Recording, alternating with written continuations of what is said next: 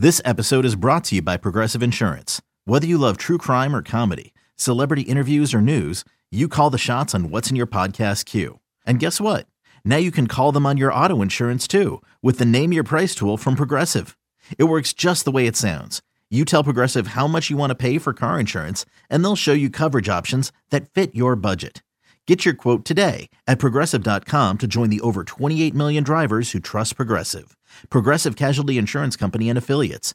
Price and coverage match limited by state law.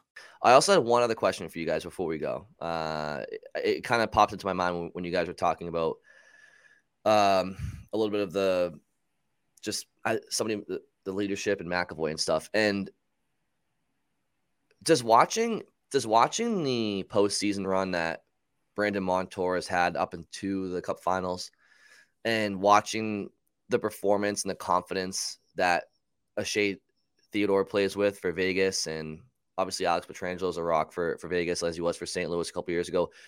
D- does watching any of these performances make you just like, just maybe just think about McAvoy his playoffs this year?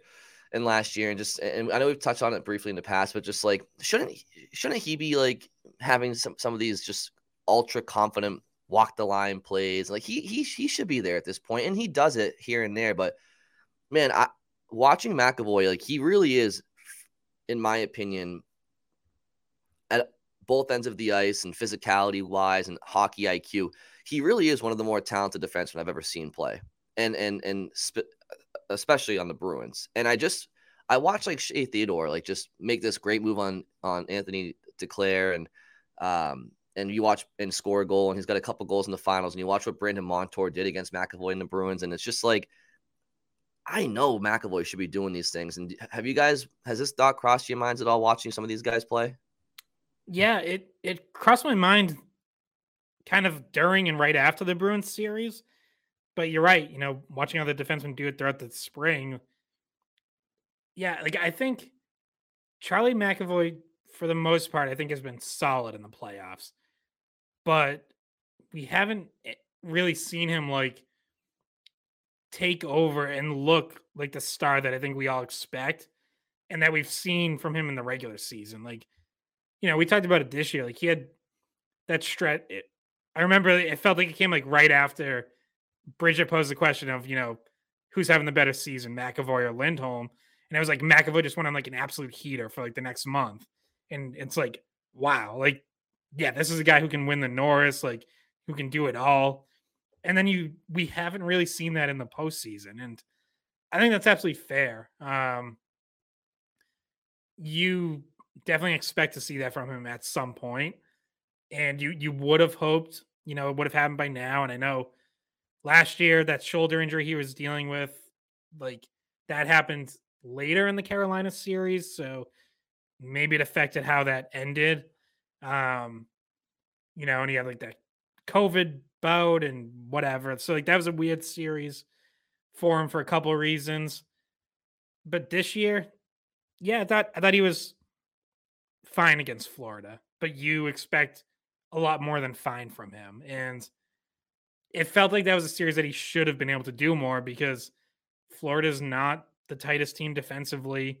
Like there was ice to be had, and it didn't really feel like you saw him take full advantage of that. You saw it. There are like a couple shifts later in the series where I thought you saw him really involved offensively and starting to make an impact. And it's like when you did see, you're like, huh, wait, why haven't I seen more of that through like the first five games?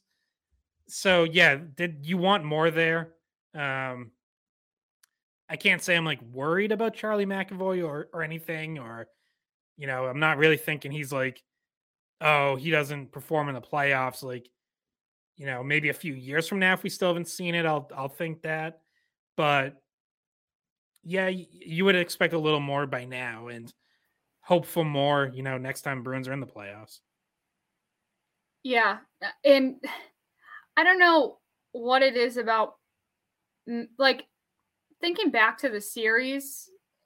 I didn't think McAvoy was one of the reasons why they, you know, they failed, but I also can't really point to too many really impactful plays um, from him either. And watching Brandon Montour in particular, um, he seems to have reached another level. And obviously, he was a guy that he was drafted. Montour was drafted in the second round. I think he was like number 52 overall, something like that. I don't know. He was at UMass when I was there, so I used to have to talk about him a lot. Um, I he has really grown into a top NHL defenseman where he wasn't necessarily expected to be. And um, he's really taken his role and run with it. And and um, you know, I think we've seen that McAvoy can be one of those impact players with a huge hit um, at the right time, or um, you know, he has good vision on the power play. He has offensive ability. Um, not maybe as much offensive upside as someone like Montour, but um, in general, he's a, a big guy. Um, maybe it is you know, just about maturing a little bit more, understanding the moment a little bit more. I, I don't think I think all the guys can wrap their heads around that kind of stuff. But um yeah, I think I think you're right about that. It's it's a fair it's a fair thing to point out, though at the same time, it's not like we're sitting around and saying, oh, you know, what's going on with Charlie McAvoy. It's just that some other guys really did take their opportunities and, and ended up shining in the playoffs. Yeah, I just remember watching game three. Puck drops two seconds later. I think it was Anton Lundell's on his ass, and, and, and McAvoy put him there and set the whole tempo for the game. And he was unreal that game. And it's, mm-hmm. you know, do you expect that every single shift of every single game? No, but it's like, dude, that's like, that's, that's who you, that's who you can be at the highest level when you want to be. And I don't know. It's, and, and yeah, he, he was fine. He was fine. But to your point, Scott, like, like fine's not good enough for, for, for, for him. And, and, I mean, like I, I, think of like the bubble series against Carolina too, where I think it was Jordan Staal that he mm-hmm. drilled, mm-hmm. and it felt like that was like a real momentum changing hit. Mm-hmm. Yeah, he has so many ways that he can change momentum. Um, and you know, it's not like he never does it, but it, it feels like there's more opportunities to do it than than what we see sometimes. Right. And Bridget, you made you made a point. You you said something along the lines of he he wasn't one of the reasons that they lost, and that's like totally true. But it's like, and I think this is kind of what you were referring to at the end. But it's like, he, but he also wasn't one of the reasons that they won, right? Like, like, yeah. like you know, you can't just be you, you, like he's supposed to be a difference maker in a positive way, and he does it at times, and he's been fine. But fine, yeah, it's just something that came to my mind. I'm watching Shea Theodore, like Shea Theodore is not Charlie McAvoy, but like he he's mm-hmm. doing better than him in the spring, so whatever. They needed one of McAvoy or Lindholm to step up in the playoffs and play their best hockey, and neither of them did. And we find out about Lindholm's injury with his foot, but um, you know that's a little bit of an excuse and, and explains a little bit on his side. But one of those two guys they needed; those are their two most elite defensemen um, that can do a little bit of everything. They needed one of those two elite guys to do more, step up, and it seemed like neither of them rose all the way to the occasion. No, you're right. And when you have two guys that should be Norris candidates, it's you know you, you got to have one of those. I mean, where the, the Devils aren't doing what they did back in the day. If Scott, one of Scott Stevens and Scott Niedermayer aren't aren't you know performing the way that they were in the regular season, you can't just have you can't just have Norris caliber defensemen just kind of go back into a you know being a shell of themselves. And who, was it you, Scott, that tweeted this? I saw this that the Anaheim Ducks D corps from I don't know, was it five or so years ago had like such an it was such an incredible D corps. It had Montour and Lindholm on it, and it had it. They Anaheim obviously blew up their team over the past few years, but at one point in time, their their D corps was just in, insanely good. If you look at where the guys have gone to now and what the careers have turned into. Um, and they were young at the time. Like Lindholm was really young. Montour was new. Um, I got to try to find it, but it Theodore. was it, it was a like it was ridiculous the the D corps that they would have had if they didn't just blow it up. Yeah, that that wasn't me, but yeah, there was a ton of talent. I mean, Cam Fowler, another high pick. Like, yeah, they they had a lot. So so list list them off. So yeah, so their D corps was Cam Fowler, Shea Theodore, Brandon Montour, Hampus Lindholm, Josh Manson, and whoever the sixth one was, right? It was probably. I mean, Francois Beauchemin was still around. I always thought he was really underrated. Like, yeah, he was he wasn't as young as those guys, but he uh he was a really solid defenseman for a bunch of years there. Yeah. Yeah, and that Ducks team, like they they did go to a couple of conference finals, at least one maybe, but two. I think they went to two. Yeah. Yeah, and that and that honestly, because they because they, they lost to the Blackhawks one time, and it's like, and just just one final thought on like like what Jones was saying earlier about just how the Bruins, and I know we're up against it, but like how he was just talking about how like yeah, what's their what's their culture? They're out in the second round all the time. And it's like, you know, you think about it, and the Bruins regular season wise over the last like call it 12 years, maybe it's call it since like 2010, 2009. Like the Bruins, I think regular season wise have probably the second best record in the NHL dating back a dozen years. And they have been to three Stanley Cup finals and they've won one. So there, there's definitely, you know, they, I mean, they've, they've won probably what, 15, 16 playoff series in that time. But like the Kings have two cups in that time. The Lightning have three cups um, in the last 20 years. The Penguins have three cups. The Blackhawks have three cups. So like there there are enough miniature dynasties that have happened while the Bruins have had that regular season success. And I think that's also why it kind of feels like they've just, you know, left a couple up there and have fallen short, you know? I, I said this in the final Sunday skate, but like to me, when you assume, you know, if there isn't another cup for this Bruins core and it's it's hard to see how they get there at this point. The Kings are like the one that like throws it all off because it's like you're gonna look back in this era and you're absolutely right. Like you should be talking if Pittsburgh and Chicago have three and you're just one behind, like I think that like that's fine. You're okay. You weren't quite them, but you were clearly one of the best of your era. The fact that they only have one with how good they've been pretty much year in, year out. And the Kings have two with like a much smaller window in terms of when they were actually truly competitive at like a Stanley Cup level.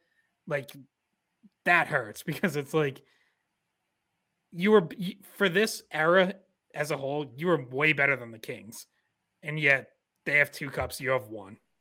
Like well, that's that's the one that's hard hard to get past. The not getting that second one was crippling for them for the for this legacy because you look at Tampa Bay. Tampa Bay has been to four Stanley Cup Finals since 2015. Four. They're two and two.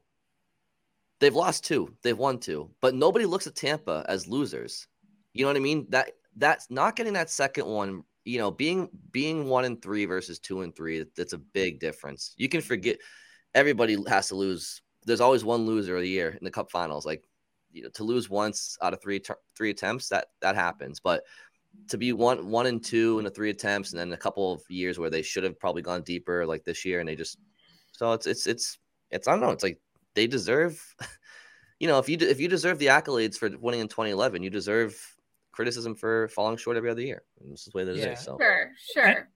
I, I mean, the other one is the the three times they won the President's Trophy, they won a grand total of one playoff series in those three seasons.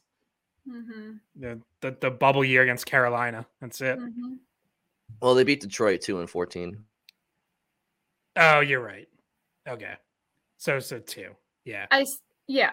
No, it, the criticism is is there for sure. Um, some sometimes just the the way that he puts it, like that it's a culture, like Bergeron, like somehow saying it's a culture problem and Bergeron is some sort of a culture like cancer is like the absolute opposite of what most people would say about Bergeron for his entire career. I'd love to see Andrew Raycroft and him have that conversation. I'm sure like those two go at each other when they're on the radio together. Um, one one of these days, Raycroft will call him a bozo probably, but uh, that's it's just obviously we have a different perspective than talk radio hosts because we're trying to talk about things a little bit differently than stir the pot, you know.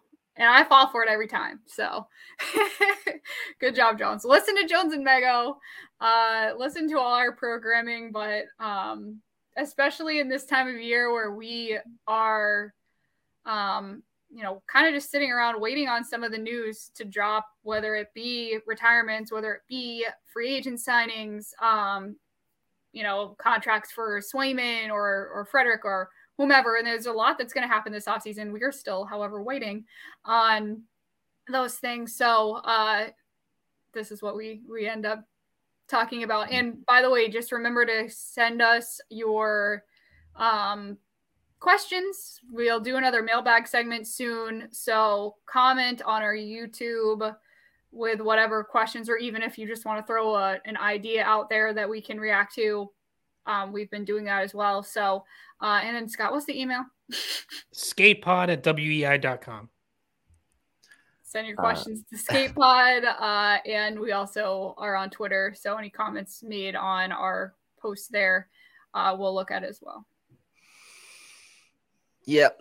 I mean, look, if you if you found the three of us to be a little melancholy today, it's just it's just because it's it, you know it's it's a fresh reminder during the cup finals of like what could have been, and it's just it's it's reopening some some wounds that have been healing the last uh, which already been two months, you know. But we have to also discuss. the weather. The last like six days has been the worst weather, and we're like trapped inside because the air quality alert that's going on, and it's like I've just been inside, like cooped up and it, was hailing earlier. Like I don't know, we, have had some really miserable weather.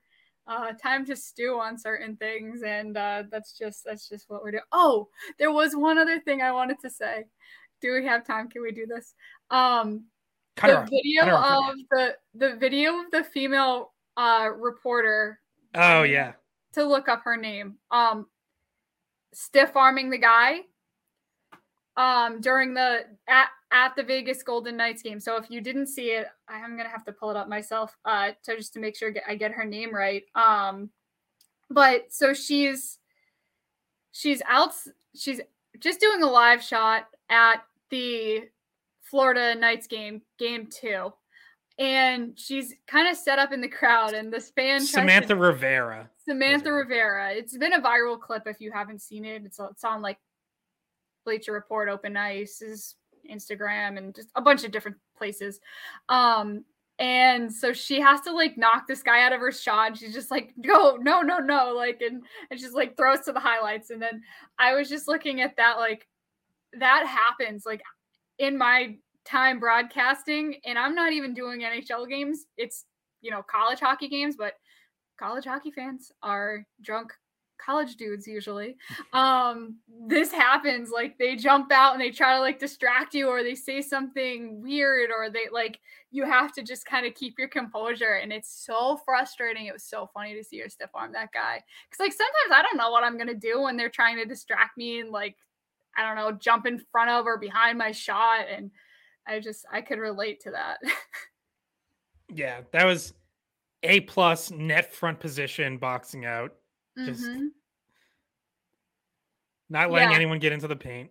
Because I've had people at like UMass Lowell try to, and like mess me up doing a like a pregame like recording of like our open and UConn. I had people behind me like making faces and stuff, and I was like, uh, it happens, and especially Vegas. That atmosphere at Vegas was so loud and so rowdy.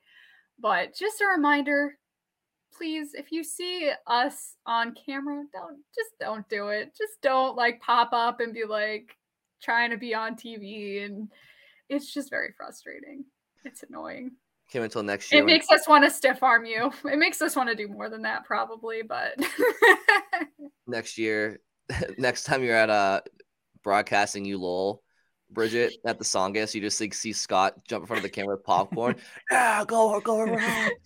then I'm just gonna palm his face right out of the shot. yeah, no. PSA, right. don't don't be don't be an asshat, right? Don't please don't. Um, yeah. Anyway, I just All thought right. that was funny, that was one of the more viral things that happened with uh the that I saw on hockey social media this week. All right. Uh Bridget, Scott, any anything else? No. Nope. Nope. All right. Well then we will talk to you all soon for a mailbag episode. Thank you all for listening.